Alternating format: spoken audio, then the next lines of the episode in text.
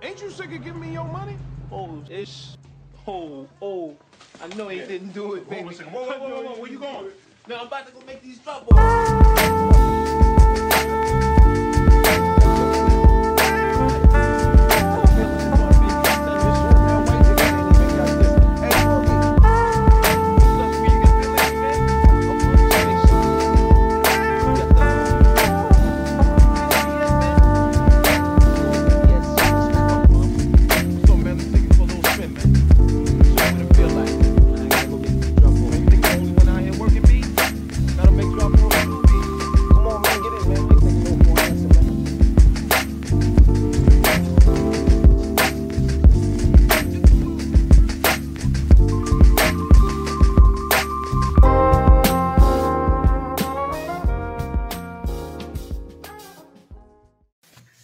Yes, welcome, welcome. Episode 10 of the Black Currency Podcast.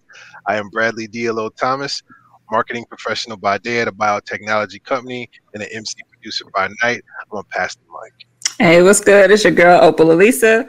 I am a director of multicultural business strategy in the financial industry by day, by night, by passion, uh, MC, poets, and uh, dipping my toe in the author lane too.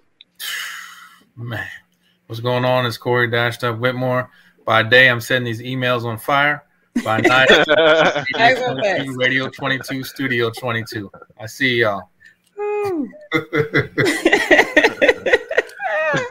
you ain't ever lied about uh about the emails today yeah. Yeah just so everybody on here knows corey did wake up this morning chose violence um and kicked off some really good conversation uh, professionally and beautifully but shot, shots were fired shots were fired so that's why we there's a, little, there's a little, little inside piece there um but yeah so we have tiffany here with us today so welcome uh, to black currency. Tiffany how are you this evening Good. Thank you for having me. That's what's up. Yes, love, loving having you. Um, we go way back, so I, I know you well, and I have seen you rise and killing it and doing your thing. Um, but I will read your bio so I do it justice. Um, so Tiffany's a real estate consultant, affordable housing advocate, a change agent for racial justice in the real estate industry. She's a loud voice for generational wealth in Black families. She works as a buyer and she works with buyer and seller clients in the greater Madison area. And she's a licensed realtor at, realtor at the Alvarado Real Estate Group. She's also one of the co creators for Own It, which is building Black wealth. And we will get to that a little bit later. Um, so, Own It is an innovative local initiative that's changing the game when it comes to educating and creating access to funds for Black and Brown families to build wealth through real estate and home ownership. Um, if you can't tell already by what she's doing, Tiffany's deeply committed to diversity, inclusion, and the work within the real estate industry. Um, being raised by a single Black mother um, who overcame many obstacles, she's witnessed firsthand um, how she was treated in the, op- in the opportunities that she missed because of her race and gender. I can relate and can't wait to get you to talk about um, that stuff. So, Tiffany, just like your bio says, you are motivated for change, and we are so, so incredibly happy um, to have you here. So, we always love to start with someone sharing their journey with us, talking about, you know, what it's been like for you, what the highlights, what the lowlights have been for you. So, if you could just share with our listeners um, kind of your journey. So, uh, obvious, well, not obviously, but I've lived in Madison um, the majority of my middle school and adult life. We migrated here from the Chicago area, south side of Chicago. We moved to St. Louis for a short period of time, moved back to Chicago. And then my mom thought it was a grand idea to, for me to have a better life here in um, Madison, Wisconsin. So when we got here, I was, I probably was like third grade or so. When we got here, the first thing I noticed, because of course I lived in Chicago on the south side, was there was no litter here. That was my, this is my first Madison, no litter. uh, I got out of the car, looked outside, and I was like, like, whoa, it's clean here. You know, that, that's my first memory. Mm-hmm. But then when we start, when I started school, I was shocked because I was the only black kid in school. So mm-hmm. um, I started at Glendale Elementary School. We, we moved on what it was called Simpson. Then it's called mm-hmm. Lakeside now. Mm-hmm. And then uh, my mom thought it would be better if we moved either even further out, which was in Middleton. Mm. And um, Say no more. right? With that. It was a culture shock. Like hmm I was like the only black kid in my class for the majority of, of grade school. Of course, there was probably like seven or other seven or eight other black kids there, but we were all, you know, scattered. Mhm. So Yep. I I didn't feel at home. Um, I felt like an outcast. Of course, when I got here, you know, I I was a product of my surroundings. So I didn't speak proper English. I didn't, you know, I was made fun of because of the way I spoke. Um, it was just a culture shock. So later on in life, I assimilated because you know that was where I was at. What was I to do? I can't say a positive thing that came out of that is I was always like two grades above the average person. So when we did move to Madison, I had already learned everything. Like I I graduated um a semester early because I had all my credits and I learned everything in Middleton. So that's a good thing for me Mhm. but um it was just crazy so we had moved here from chicago from chicago to madison from madison to middleton from middleton to the south side of madison where i was like this is where i should have been like why didn't you Mm. come here earlier you know like this is where my people are mom yeah, yeah. But um so yeah i finished up my last year at west high school and which was more of a shock because then when i went to west high school i didn't know anybody you know? So i'm, I'm going from like one place to another not really knowing anybody. But i met a couple friends there and um later went on to upper iowa university to, to go to college there. I didn't go away to college because my um, senior year of high school i had a baby. So my mom told me that you can leave the baby here and i'll raise the baby while you go away to school Hmm. and Right. yeah. and I just felt so bad. Like after I had the baby, I was like, "There's no way I can leave her and go." Mm. But she was completely like, "Go, go away, do your thing, and when you get back, she'll be here." Like that's the way my mom was, Mm. and I just felt like that wasn't her responsibility to to do that. But um, so I stayed here and I went to MATC first for two years, and then I finished up at Upper Iowa, and then I got a job like what they say you're supposed to do when you get get older, get you a job and stay there, stay there for a long time. But during that time period, we weren't the average family because of, not of course, but because we were a very low income family. My mom, I, my mom was single. Um, the dad that I grew up with was my sister's father, and he died when I was extremely young. And my mom worked two jobs my whole entire life. She had a middle school education. She was a seamstress for most of her life, and then when we moved here, she was a housekeeper. So she had a cleaning job during the day, cleaning apartment buildings. And at night, she would go to her second job, cleaning office buildings from um, five to nine. And she did this every day from Monday through Friday. So I to find my mom on Saturdays and Sundays. So it was up to me to get myself ready and go to school and to do whatever homework I need or anything of that nature. She never held me at a standard to do it. She just knew that I was going to do it. And that's what I did. And it's not like she could have helped me with my schoolwork because she was not um, educationally competent to help me with my schoolwork. All she knew was work. Like she was just a hard worker. She just knew to go to work and pay her bills, and that was it. So deep. Thank you for sharing all of that with us. I'm like, I didn't even know half of that about you. You know what I mean? So thank you for sharing that. Um, Yeah. I, I wanted to chime in and ask about, and and it's crazy you you um tell that s- you know that story is kind of what I'm exploring in a different podcast. We pick up the mic with with uh, African American juniors and seniors, and we discuss uh, racial disparities in education. And your story mirrors so many others here. it, you know, Yeah. it, it feels like I've I've I've heard it multiple times. So I, I well, I'll save that for a separate conversation. But I I am curious about your life philosophy. What is it that um, that you cling on to or hold on to that's that's something that helps you get through the ebb and flows of you know of life and, and, and business in general. Do you have a life philosophy that you that you kind of subscribe to? My life philosophy is whatever you're seeking, it's seeking you too.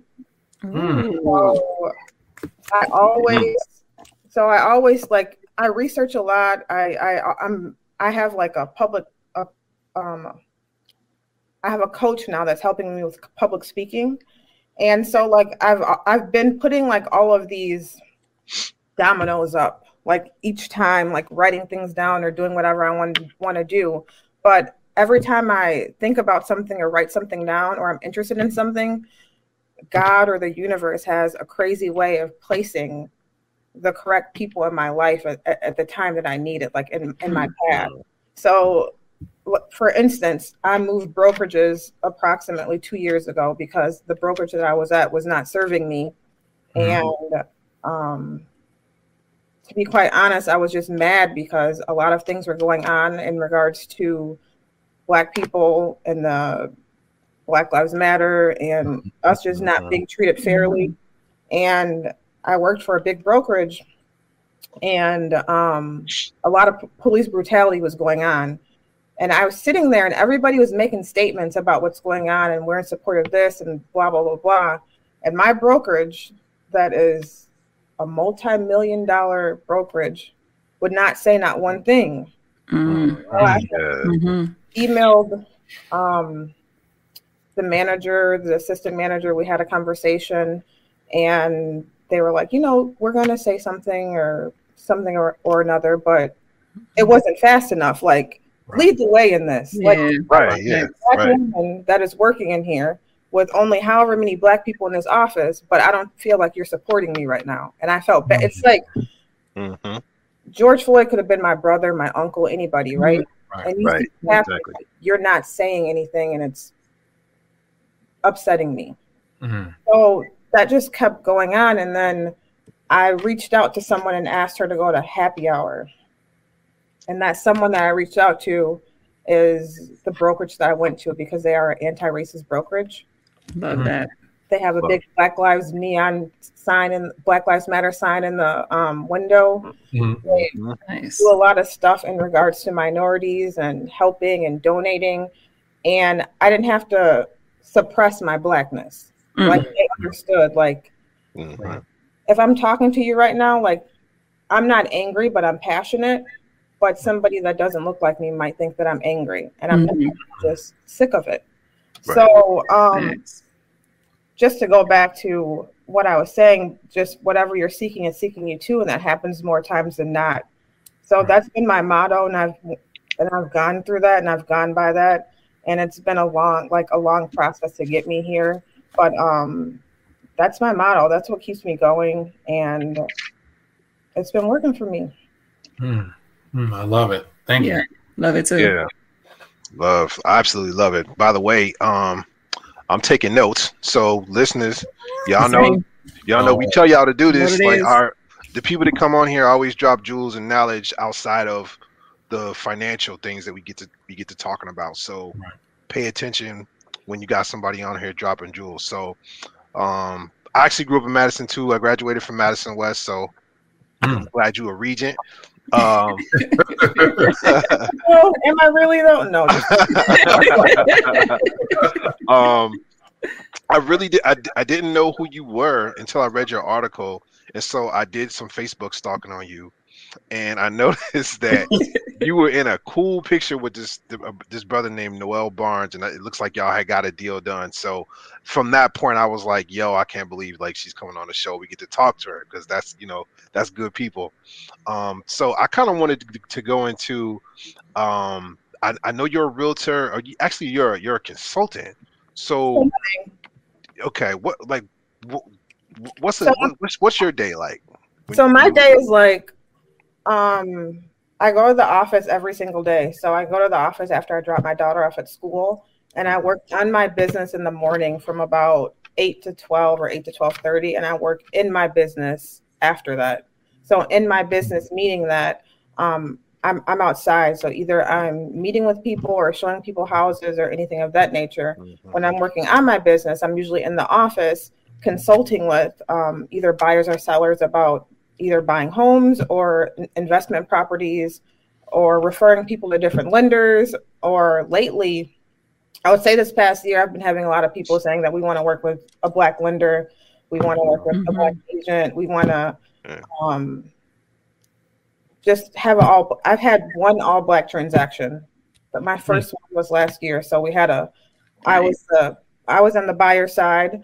Um, the lender was black, Mm. and the cup and the the buyers are black, and it was just crazy. Like I, it was crazy. right, It. I mean, it doesn't happen here. I'm sure it happens other places, but it yeah, was yeah. yeah. it's yeah. crazy amazing so that's what i'm doing most of the day so i get up and i'm and i'm just i hit the floor running i i work probably seven days a week to be honest seven days i've had some pretty long days lately because we're in the spring market so i'm usually working from like eight to eight. Mhm. and then after eight i'm my brain's probably still on. And i'm doing a lot of volunteer stuff too um, with people who aren't actually they want to buy a house but they're not actually there yet. So they Mm, need some guidance on how to get there. And i found out in this lovely market a lot of people are ashamed or embarrassed because Mhm. their financial outlook doesn't look like the next person. But i say all the time like man we, we've all been through some crazy stuff like Mhm. we don't have no 800 credit score. uh, You know what I mean? Right. Don't Yeah. be ashamed. Like let people show you, and so you can get to where you want to be. That's beautiful. Um, I love that. Are y'all fans of Black Lady Sketch Show? When uh, you said the all black deal, I was like, uh, that's like that uh, Black Lady courtroom sketch where the judge is black, the lawyers are black, the client's black.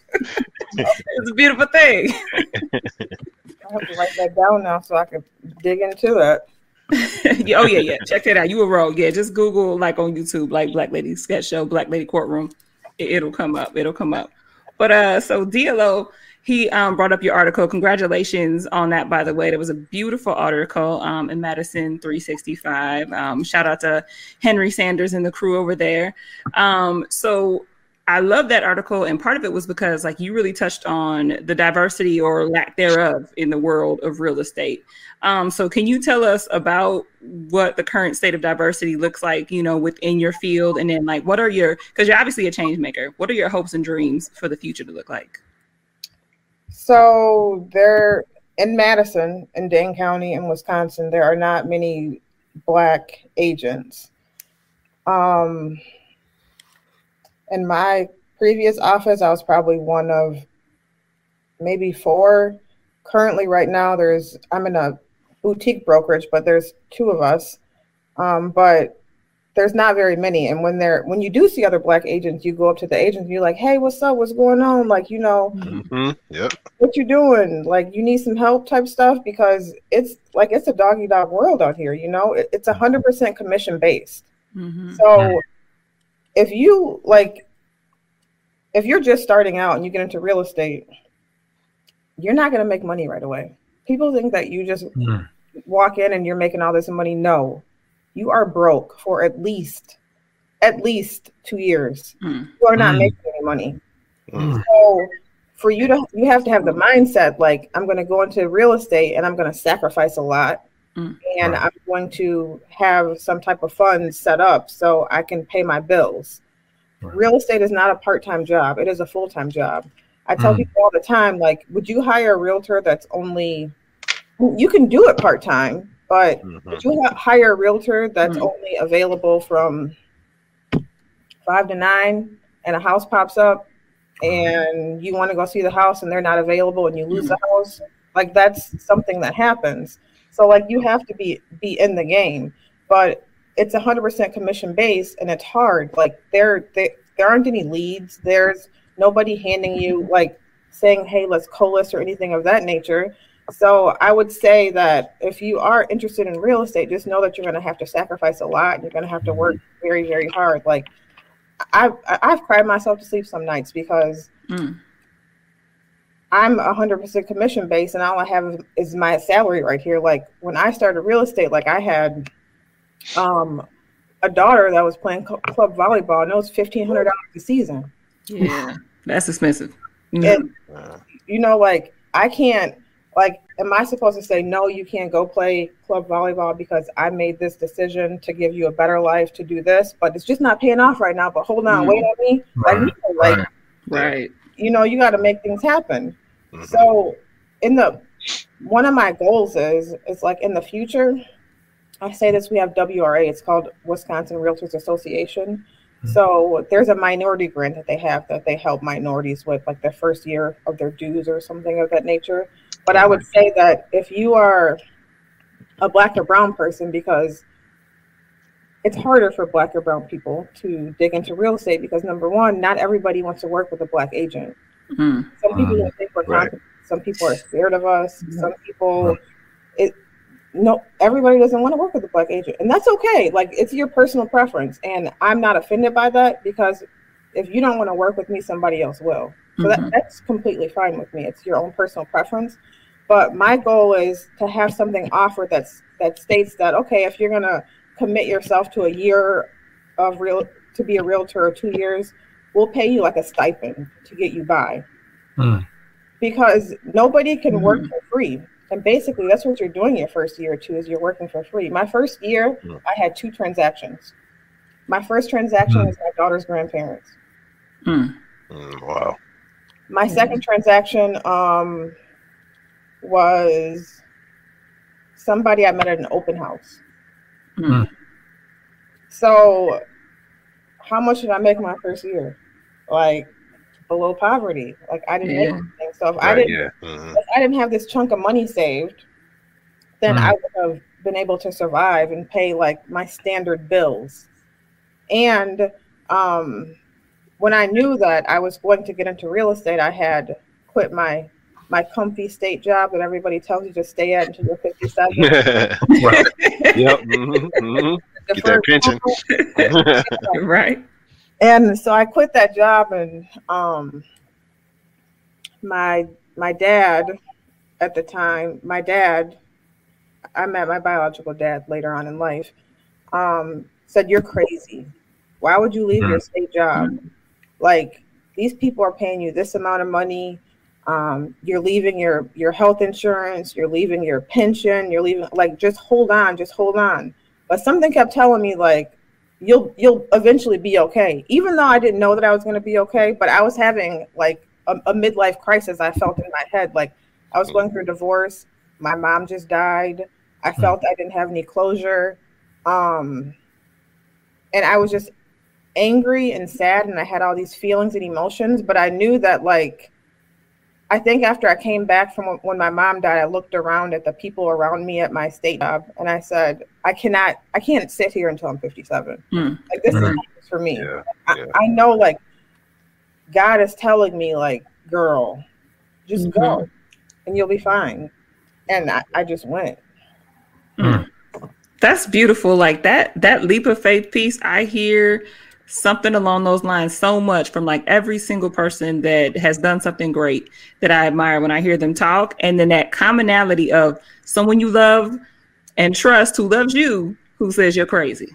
Right. And you having to make that leap anyways, which is a lonely, lonely feeling. So uh, I commend you for that and it can absolutely relate to that too. Right. And, and, building off what you said about making that transition from the from the state job that you said I can't be here till until I'm 57. My question to you is, um, why real estate? What was what what pulled you to that field in particular? What's the attraction? And with everything that you said, like you know, I go online and I see people say, "Oh, sold, sold, sold." So I just I was just assuming people was getting money Talk about it. Talk about it. Yeah. Um, with what you had just told us about how hard it is to really get mm-hmm. started in those first two years, why real estate? Why should somebody else choose real estate? And what keeps you there? I've always been interested in real estate since I was young. Like we would go down south to my families. I would spend my summers in Kentucky. My mom would send me with my aunt and uncle in Kentucky, and I would spend my mm-hmm. summers there. And my uncle in Kentucky had um, a lot of real estate, but I couldn't comprehend back then because I was so young. But we would go to like different houses and he'd say, I own this land over here, I own that over there. And then I'd come home and I'd be like, So why are we in this apartment then if Uncle Joe owned this? Like, what? I'm, I'm, I'm not understanding. So then, like, I would like pick up magazines and see for sale, like things that were for sale or we'd drive mm. by and see like for sale houses and then I'd just be interested in it. And then um as I surrounded myself around people that were investing their money in real estate and I mm-hmm. hear conversations about how much money they're making and what they're doing, right. I got interested. So then I, I started researching, like, well, if I do this, I can do this. Or if I do this, I can do this. Because mind you, nobody in my family had, they've never owned a home. Like, mm-hmm. nobody taught me anything about credit, about home ownership, about leveraging um, the like the money that you have in your home, like none of that. So mm-hmm. either I surrounded myself around these people that knew this, or I did my research on my own. So when I did quit my state job, um, I was going through that, you know, little midlife crisis, but I was smart enough to know that I needed some type of income coming in. So I had took another leap of faith and didn't really know anything then still uh-huh. bought a four unit building in Bloomington, Illinois. Mm-hmm. It was $57,000. I bought it with a friend, and each unit rented out for um, $500. Mm. Mm. Nice. So even though I didn't know the concept of what I was doing, right. I kind of knew what I was doing, mm-hmm. right? Because no, like nobody taught me. So I knew that if I quit my job, then I'm not going to have any income, so I won't have proof of income to buy something.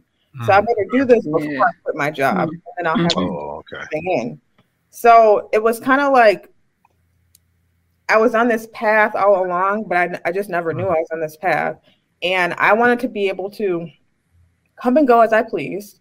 I wanted to be able to drop my daughter, my kids off at school, to pick them up from school, to volunteer at my kids' school if I wanted to.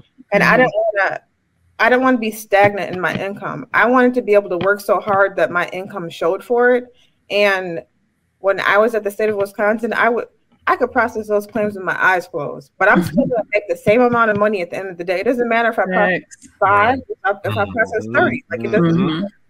But it matters if I um, produce five million in sales or twenty million in sales. Mm-hmm. That's something that I'm doing. I have control over that. Right. I wanted to be able to have control over my income and then pave the way for my kids so that they wouldn't have to worry if something happened to me or um, to leave them something and then to leave my grand- grandchildren something. I wanted generational wealth for everybody mm-hmm. behind me. Like I wanted to break the generational curse and not my kids being brought up on food stamps and medical assistance and low income housing and anything mm-hmm. of that nature. Not saying there's anything wrong with it because I lived in low income housing.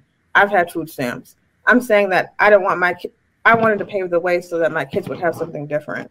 Mm-hmm. So that's how the whole real estate started. But I think that I've always been on the path, but I just was so focused on what everybody told me that I should do or what everybody around me was doing. Like I didn't have the proper circle to think outside of the box. Mm.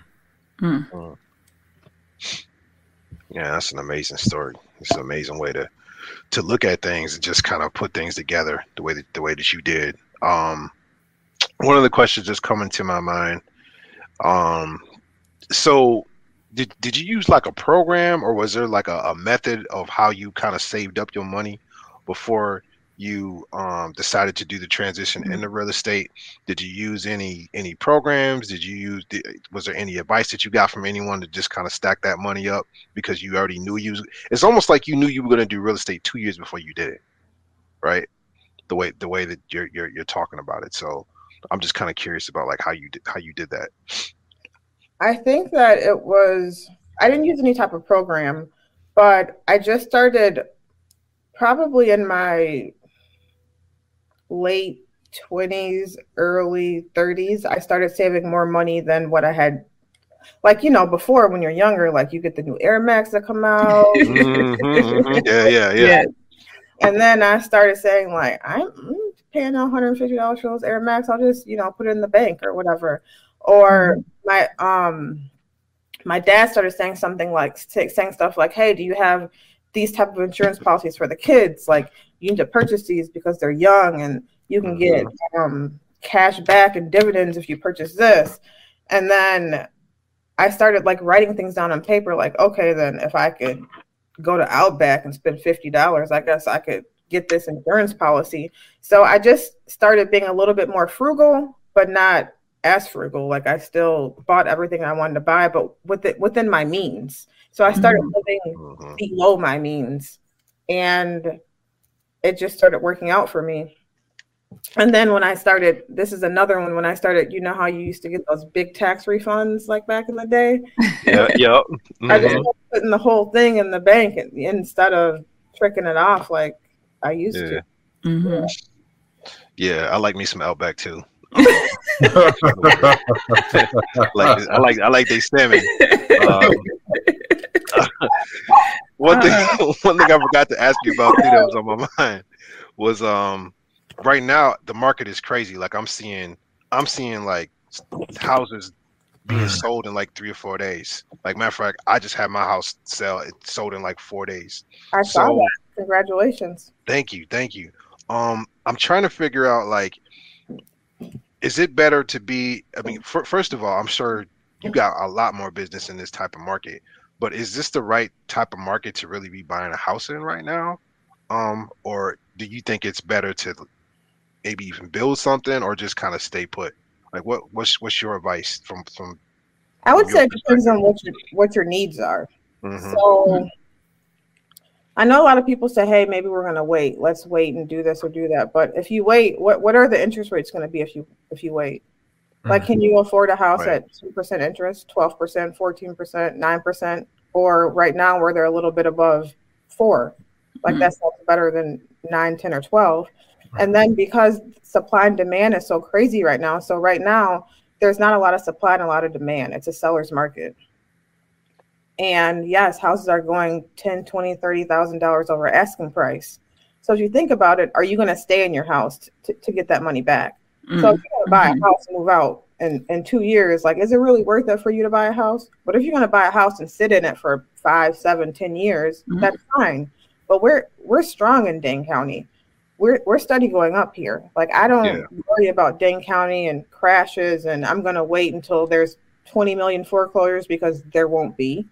Um, so I would say if you are in the position to buy right now, that you should buy.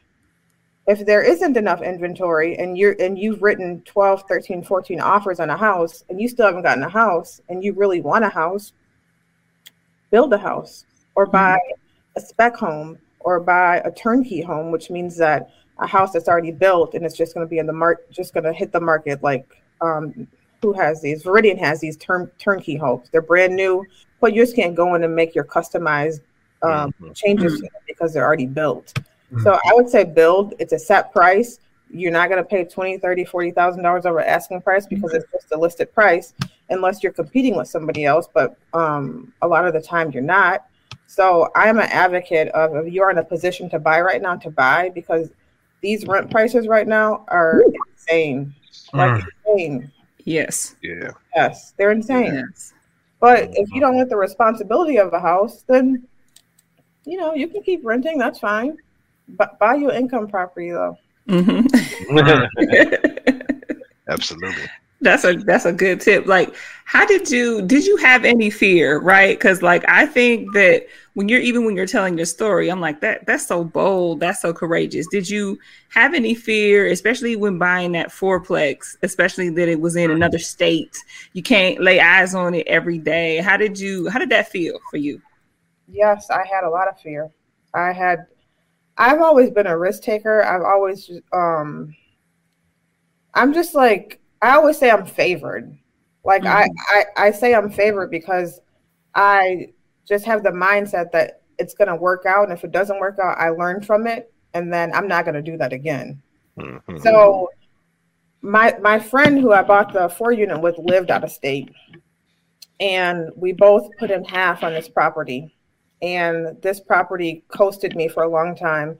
And then with the thing, what I learned from this transaction, when you say fear, this is why you should have all your eggs in a row because this is what I learned, Mm. is that I bought this property with her, and maybe like two or three years into buying the property, she had a, a, a medical problem that was uncontrollable to make a long story short and i was trying to get out i was trying to either have her buy me out or me buy her out Mm. and then she disappeared Mm. Oh wow! Mm. damn Like just what you mean? Like di- like disappeared? Like Like, just went off the grid like i didn't i, I couldn't i couldn't contact her i Mhm. couldn't Damn. She return my calls. She had 20 million phone numbers, and then Oh, it was nothing. I was in contact with her mom, and her mom was like, "Yeah, you know, whatever." Mm. But so Mhm. then I had to hire an attorney for an attorney to help me, Hmm. right? Sure. Mhm. For an attorney to help me either get me out of this property or let me buy her out. But Mhm. we, it's like we're married. We're in this property together, right? hmm So that was a learning moment for me because I mean it, it worked out because now the property is 100% in my name and I'm in control of the property. But that was a real stressful time for me because somebody that I had trust and I was in Mhm. this partnership with was like not stable to make to make decisions on her behalf and that was just stressful and I and like for a few months I was kicking myself in the butt like what the, like why didn't you just like what to do so now Yeah. people say like partnership and stuff in real estate i'm like uh uh uh, uh no i'm straight not me. like yeah but that was a, a, a learning moment for, for me so but yeah scared, scared yes scared is very scared because it's a big decision because if something doesn't go work out you can be bankrupt in a, in a heartbeat right Mm. Yeah. Yes. I, I love that though, because you're like that feels like almost the worst thing that could happen when you go into partnership with someone and it's not a situation like you have you were betting on that, right? You were betting on that for your income and you it still turned out favorable, right? So you were not lying when you said that you are favored um, and you have that positive attitude. So I love that that um, has turned out good for you. I know one question I really wanted to ask you is, you know, um, I, as you know, I work in corporate America. I'm a black woman in corporate America. That comes with hella challenges um, because that's that institution was not built for me. Um, but I also have so many insights, perspectives that I can use to my advantage that make me um, a valuable um, asset when it comes to um, what I can do professionally. So, how does that play out for you um, in real estate? You talked a little bit about the lack of diversity. So, are there certain challenges that come up, and then are there places where like you have an advantage because of your perspective, because of the things that you've been through and experience that you bring? there is a, what comes to mind to me is that there's a lot of challenges in regards to i have clients and they'll talk about neighborhoods or schools like is that a good school Yeah. Or what is- Mm. hmm or what is the crime over here like is it safe over here Lord. Yeah. and you know like 85% of the time i say i'm from chicago this is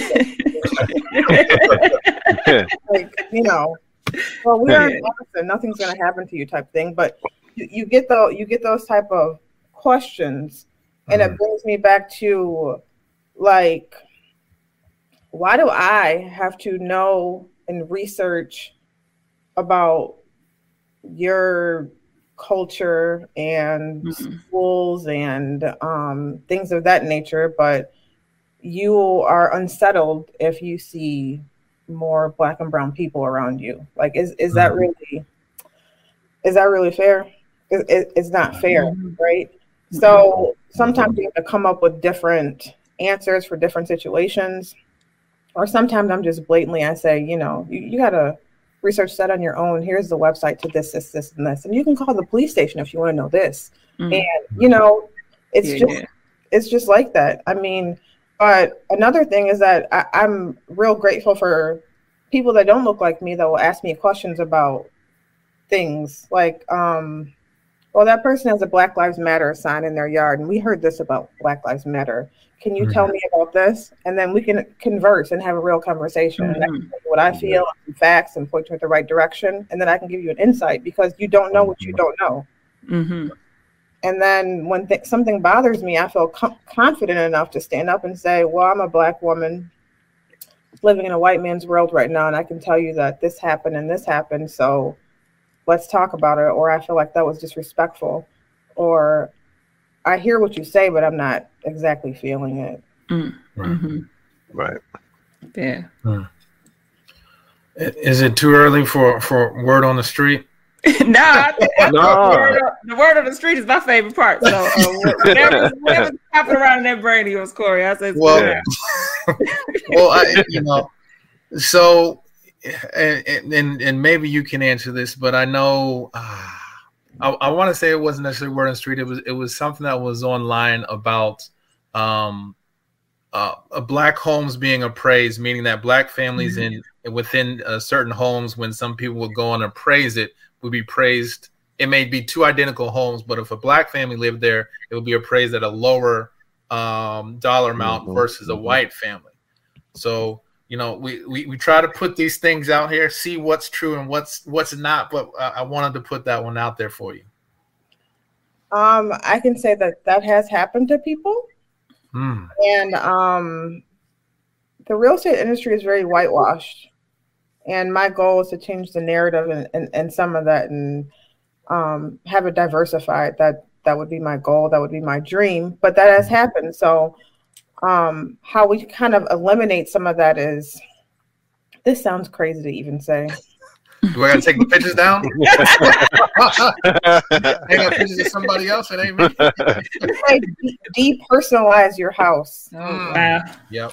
So let's say you you sell your you sell mm-hmm. your house and you get accept an offer in a house. So what happens is the bank we'll send we'll send out an appraiser to appraise the house to make sure it appraises out for the the offer that you got.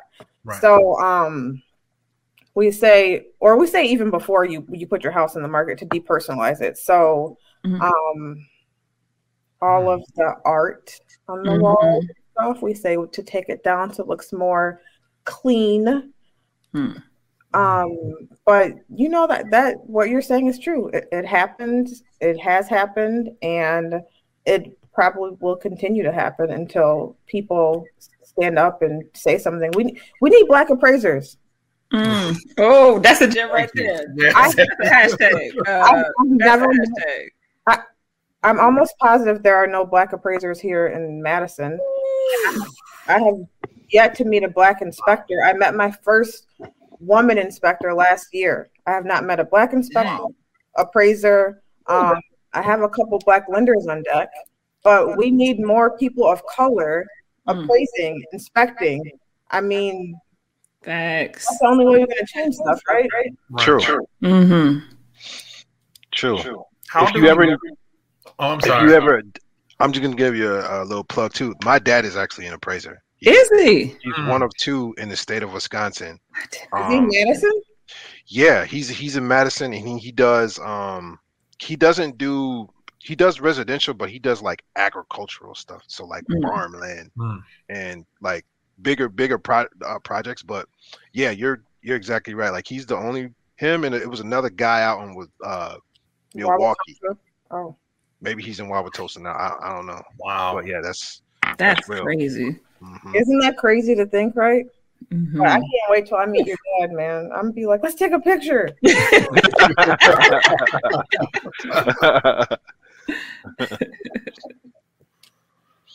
oh, That's crazy. For sure. Diallo, you have a have a follow up? Oh, um, let me see here. Yeah, I did. I did have some ideas here. Um, so what's I guess have you been have you been working a lot in the commercial space too? Because you said you own some, you own one property. I'm I'm sure you probably have getting more since the time you bought your first one. But how is the, how's that market looking looking so far? Actually, I just closed on another one last month, so you know mm. I'm I'm dipping in the Milwaukee nice. area now. Nice. Okay. Nice. Yeah. But um, I've done a couple commercial deals. I have a lot of friends that are interested in investing so it, it depends on which way they go in regards to commercial. I'm mostly residential, but to dip into commercial, you have to make sure that that makes sense, right? Because now everybody's yeah. working mm-hmm. and everything of that nature. So you have to have something in that commercial space that's going to continuously ge- generate income and whatever that business might be. Maybe I don't know, maybe a barber shop or a nail mm-hmm. shop or mm-hmm. I don't even know because clothing stores we all order everything online now too. So, mm-hmm. um, but you know, commercial is a tad bit different, takes a little bit longer, but it's it's just as profitable as residential. Mm. Cool, cool. Nice, nice. So, we love to bring folks on here like you that are experts in their field, um, successful professionals. Um, but the other key component we love is that they have some element of get back, right? And you've already talked about a lot uh, of the ways, and the reason that you went into this too is so you could have some of that time to get back. So, um, can you talk a little bit about the Building Black Wealth Initiative and how that works? Um, if there's a way folks can get involved, and just kind of tell us what you're doing with that. Sure. So I'm the co-creator of Own It Building Black Wealth. It's a pilot program partner with One City Schools. Um, Kaleem Caire is the CEO and founder of One City Schools. Mm-hmm. Mm-hmm. Yeah, shout out to him. Opening up his prep academy. So that's awesome. 9th and 11th grade, I think, right now. Um, all the little kids wear uniforms. It is so cute. But um, so yeah, so we've been noticing, or my group and I, we know that um, only 15% of Black households own their own homes in Madison. Mm-hmm. Mm. So that's a big disparity. And part of the reason is that, I mean, Black people don't make as much as the average white person here. Mm-hmm. I, I think that's nationwide. Mm-hmm. So we wanted to change the narrative, and the changing the narrative is getting people into homes because that's where generational wealth is, right? Mm-hmm. And I mm-hmm. understand not not everybody is meant to be a homeowner. That I mean, that's just facts. Not everybody's meant to be a homeowner. I've had a couple clients that have sold their homes because they knew that the house stuff was too much for them. Like it's like wh- where does the filter go and what what's wrong with the roof?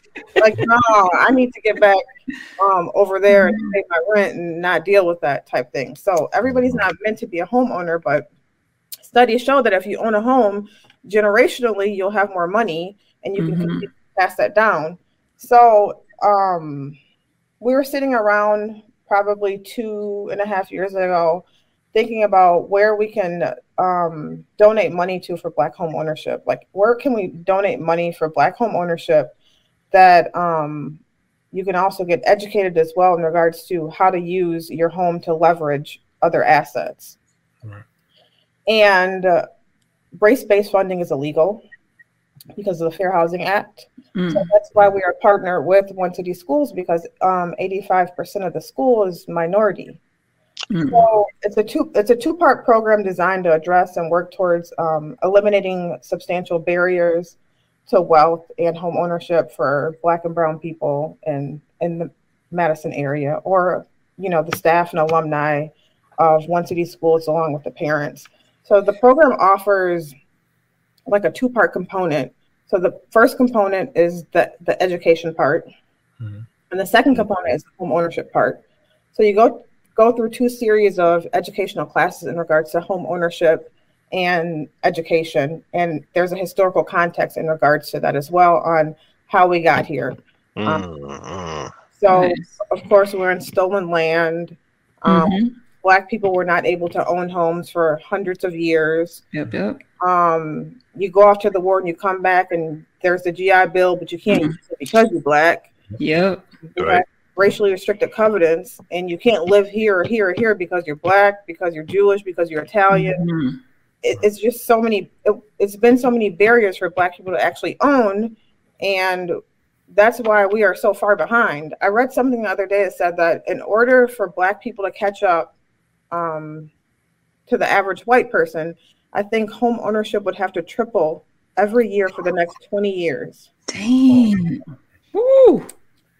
Just mm. like to, mm. think about that, right? Yeah. Triple every wow. Dang, right? That's exponential. yeah. That's crazy. Like three, three, three. That's so um we're partnering with One City to create this program for the staff, the parents, the alumni, um, of one city schools. And after you're done with the the education portion and the homeownership portion, you get a fifteen thousand dollar grant, no strings attached, as forgivable mm. closing. Nice. Wow. And and the only restriction is, is that you can't you can't have been a homeowner within the past three years. Mm. So that means you'd be a, a first time home buyer again.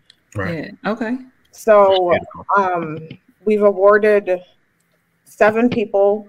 Well, mm we've awarded them with the funds, but they have to find a house. If you don't find the house, you don't get the funds. Yeah, yeah, yeah. right, right, right. And um, I just got an I just got an accepted offer for for one of the participants in the program, so I'm super happy about that. So um, we also teach these parents and staff and alumni how you can leverage the money inside of your home. So let's say you move into this house. You can either move into a one unit or two unit. You move into this house, and then five years later, you're like, "Well, I have all this equity in there. I want to do something with it." And in the class that in the class that you take, the the two classes or the two parts of the class you mm-hmm. take, you're taught that hey, you can pull some of that equity out of your house and buy you an income property or another house, mm. or refinance and do something do something else with that, or maybe you buy a duplex and you rent out the right side and you stay in the left side and then use the money right. from the right side to pay your mortgage and then your paycheck that you're getting every two weeks you put half of it in the bank and you just keep on rolling rolling rolling or you take the equity out of your house buy you another property and you just keep on going every so often. So it's te- we're teaching you how you can use the money that you have in your home to generate additional wealth.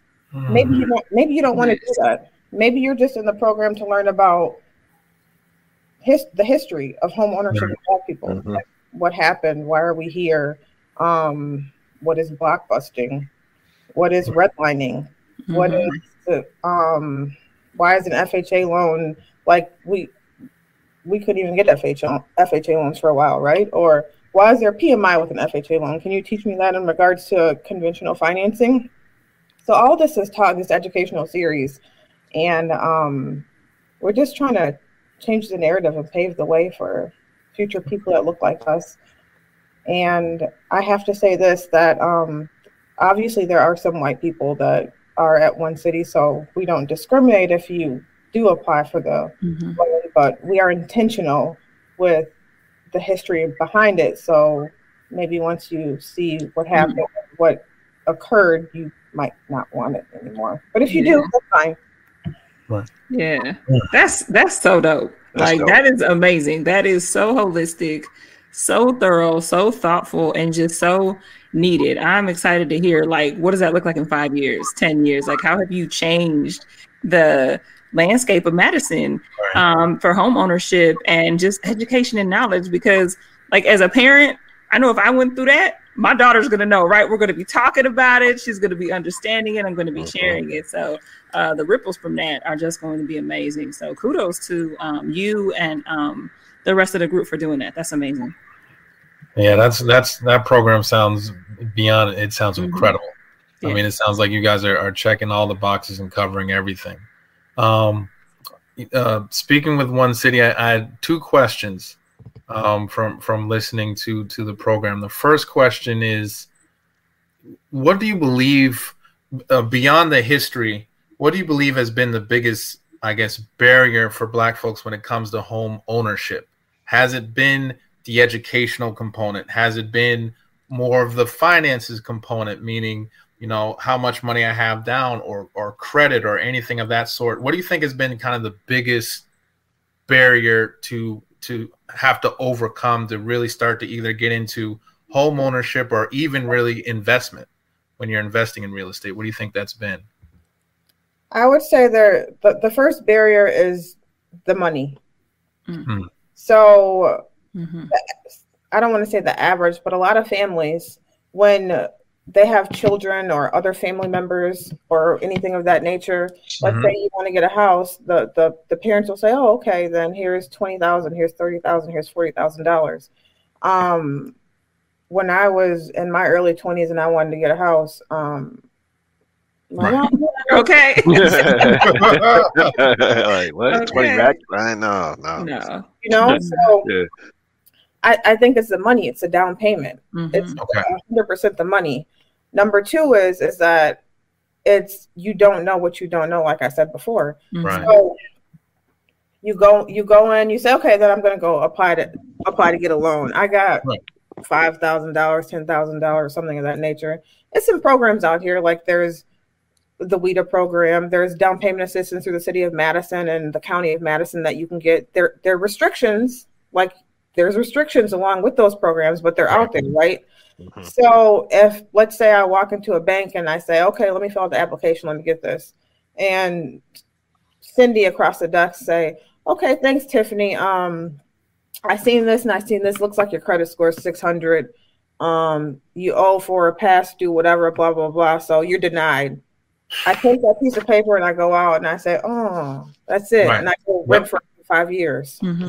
Yeah. Instead of Susie yeah. saying, okay, Tiffany, you're almost at a 640 credit score, 660 credit score. How about you pay off this, this, and this? This will boost your your score up to this, and then mm-hmm. we wait for six months and you come back, and then we'll get you into a home. Mm-hmm. Right. It's right. the education behind it. So yeah. somebody doesn't tell you these steps and takes you by the hand or explains to you, then it's mm-hmm. not going to be done because number one, you feel you, you feel some type of way going in there because you're right. like, dang, I don't know what's going to happen. And then yep. number two, when it happens, mm-hmm. you're like, dang, I shouldn't even went in there. I knew this wasn't going to happen. Instead mm-hmm. of somebody uplifting you and explaining right. to you how the home buying process works, and then trying to trying to help you get to that process. Right. So if we had like a, a partnership or a mentor mentorship or something of that nature mm-hmm. to get people there, that would be yep. like ideal. And then if we were just completely honest with people and say, hey, a conventional a conventional loan is usually your best route. Right. Going the conventional way, you don't always have to put down 20%. You can put mm-hmm. down less than that, but mm-hmm. you're gonna have PMI. How yep. about after two years or three years or four years or five years, you refinance. So then you don't mm-hmm. have to have that PMI, right? You have more money, you have more money saved up, anything of that nature. But nobody tells you this. Like, mm-hmm. I wouldn't have understood. Like, if somebody told me this 10, 15 years ago, I'd be like, oh, okay, what, what, what, what are you talking right. about? but mm-hmm. like, if you just like sit the person down and explain more, more times than not, you write it on paper, show them a video, something, they'll get it. And I mm-hmm. think there'll be an uptick in home ownership. But mm-hmm. when you feel ashamed and bad and embarrassed because your credit looks like this, your credit score is not high enough, then that's probably not going to happen again. Mm-hmm. That's true. That's and, and, angst is real going into the bank. Didn't they just pick up uh, what Ryan Coogler and thought he was a bank robber? Yeah, I just seen that video. That was crazy. Director, director mm-hmm. of Black mm-hmm. Panther, but he's a bank mm-hmm. robber. Mm-hmm. Yeah. But the second, but the second part of that question, had to put that out there when he, when he oh, said oh, no. Um, how do we get more people, um, get more Black folks like yourself involved in real estate in all of those different facets, like you said, appraiser and in different levels. How how do we work to to get us more involved that can have more people so we can have more access to more folks like yourself that can break it down for us and really take us through the process even if we're not ready the first time we're, we're, we're looking for a property but we may be ready later how do we get more more people involved i think number one just to go into the high schools and not just i mean it's i, I went to college my daughter went to college i want mm-hmm my middle schooler to go to college. But if you go, if you don't go to college, you can get a trade. Let's push trades.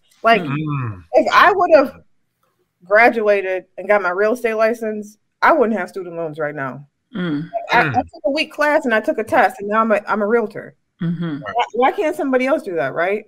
Right. So if we get more people like, and then if you go to these high schools right now, these kids are like, I ain't going to school. I'm about to be a YouTube star. Like, no, how about you you know, yeah, this until you become a YouTube star and you don't right, really right. go to college type thing. Right, so I think we need to push like push non-traditional careers. Like you don't always have to go to that four-year institution and then go get your master's and then go get your doctorates. But if that's what you want to do, that's fine. But if you don't want to be in debt and you want to do something that will potentially make you a lot of money, let's push being agents. Let's have partnerships with banks and say, mm. um, I mean, I, I like to see tellers that are look brown and black. Mm-hmm. How about let's have a partnership with the bank and say, hey, let's take some high school students that can intern here. Maybe one day you might be a lender or something of that nature. Like mm-hmm. you don't need a college education to be a lender. My good friend has been in the banking business since she was 16 years old and she's 40 now and she's a lender and she's never mm-hmm. and she didn't graduate college.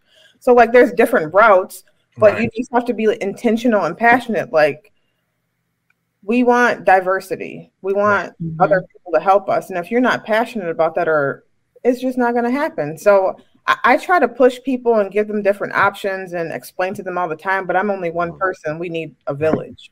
Right. Yeah, True, true, true. Mm. I love that. Thank you. That's, Thank that's you. You gems. need a village. That's real. Yeah, gems right there. Cause I'm like, especially when you talk about like that experience, that example you gave us, right? Of same same credit score coming within, and it's just the way that someone gives you the information back, right? And that lack of Mhm. empathy, that lack of wanting to take another step for you, um, that is often that's how black and brown folks are treated. We just don't get that benefit of the doubt. We don't get that person across. If they don't look like us, they're not rooting for us. And like I think we forget like how much power, like at the end of the day, all these big decisions, like it's a person at the end of the day, right? It can be Mhm. one person um, that can make or break it. So um, I love that you are one of those people who is helping to work for the better. And as you say, make this a village of folks that is Right. doing that. So you you don't feel so ashamed because that theme comes up on our show all the time. Um, and it's come up in our own lives and we've shared and talked about that. Um, but just how shame and thinking that it makes you back away and you shy away from that can keep you from so many opportunities um, to build wealth for yourself and Right. children. So um, I love that you shared that example because that's all too common, all too common. For sure. Absolutely. So, are there any um, are there any kind of uh, real estate related books or just lifestyle books that you kind of into right now that that keeps you keeps you motivated, keeps you on your toes, um, just helps you strive for more things right now? I just read The Color of Law by the second time by um, Mm. Richard Rock. Have you guys read that? Mm-mm. I've heard about I it. I haven't read it, but I've heard of it. Yeah. If you don't got time to read it, at least listen to it on Audible. Like, whoo, child, it is. it, it's Yeah. intense. So I just read that for the second time. Um, The Whiteness of Wealth by Dorothy Brown Mm. and Mm. um, Outwitting the Devil by Napoleon Hill. That that's That's a great one. Yeah, yeah, yeah. that's a, that's a great one as well. And um, the Bible King James Version. Preach. Mm. Let now I 'em have read that. Let them know. front to back, couple times. Okay, like uh, God always comes on the show. By the way, too. Like, Right. Yeah, for Yeah. sure. I always tell people like you don't have to be religious, but like there is something in there that you can resonate with, and you're like, oh, okay, Mhm, Always. mhm. yeah, for sure. But yeah, you guys should definitely read The Color of Law. It is it's crazy, it's amazing. It's stuff that's happened in our backyard, um, Chicago, down south. A lot of our ancestors. I mean, all the way up until the mid 50s and 60s. I mean, it is intense. Mm. Mm. Yeah, I'll definitely check that out. Especially if somebody says like my second time reading it, because those books that I read over and over again, Yeah. key, key for life. Right. So yeah, I'm definitely going to Yeah, check that out. I, I read it um the first time last year, and then I just finished it on Audible um th- uh, two weeks ago. But I, I mean, I learned I learned something both times. It was really good, and it just made me. It makes me each time I read it, it like gives me more of like it gives me more energy, like more determination to go out and do something else or to go out and tell somebody something else because we're just so behind in time and i just i just want to be honest i just want a melting pot here i want to walk Mhm. outside and look like california Yes, Right. yes. Yeah, that would be nice. minus Mhm. Right. Mhm. And I, I think we got to put together a, a Black Currency podcast book list. Yeah, we do. I think so, we for I mean, sure. with All these incredible recommendations we, we get every episode. Man, we got to put Mhm. together a book list. We got to make that happen. Yeah, Yeah. All right. I'm on it, man. I'm on it. right. Well, uh, Tiffany, we appreciate everything, all the jewels that you dropped, all the knowledge that you dropped. Mhm. Um, and, and you know, we're so appreciative that you're able to take the time to to fit us in. I know you got a lot going on, and it, you got a speaking engagement coming up, um, and prep for that. So we're we're so thankful to have you as part of this uh, episode nine on this podcast. Um, do you mind if if we put up for the folks where they may be able to get in touch and, and reach out to you? Sure um you can reach me via email that's in the box, malonetiffany1 at gmail.com. I am on Twitter as well. Don't come at me if you see something that you don't agree with. I'm a little unchained on Twitter too. So that's a good place. right. Keep on going. Um, Facebook as well. T- uh, Tiffany at the Alvarado Group. That is my professional page there. If you want, if you have any real estate questions, comments, concerns, if you need to be referred to a black lender or a, a good lender, um, or if you have questions about own it, building black wealth as well. Wonderful, wonderful. Cool. All right. Well, everyone that is tuned in, we appreciate everybody tuning in for another episode of Black Currency Podcast. You know, you know, you got you're gonna have to review this back. You already know. Even if you took notes, you still need to review mm-hmm. it. So make sure to check us out. You can uh, reach all the episodes through our Linktree slash Black Currency Podcast. You know, you can find us on IG at Black Currency Podcast and you'll always be able to check out our videos on youtube.com slash radio 22 um, from us to y'all once again thank you so much tiffany for joining us and for all our listeners much love. Man we'll see you on the next episode. Stay tuned. All right everyone have a good one. Peace yeah. peace. Peace. Ain't you sick of giving me your money? Oh it's oh oh. I know he didn't do it, baby. Whoa, whoa, whoa, whoa, where you going? No, I'm about to go make these drop balls.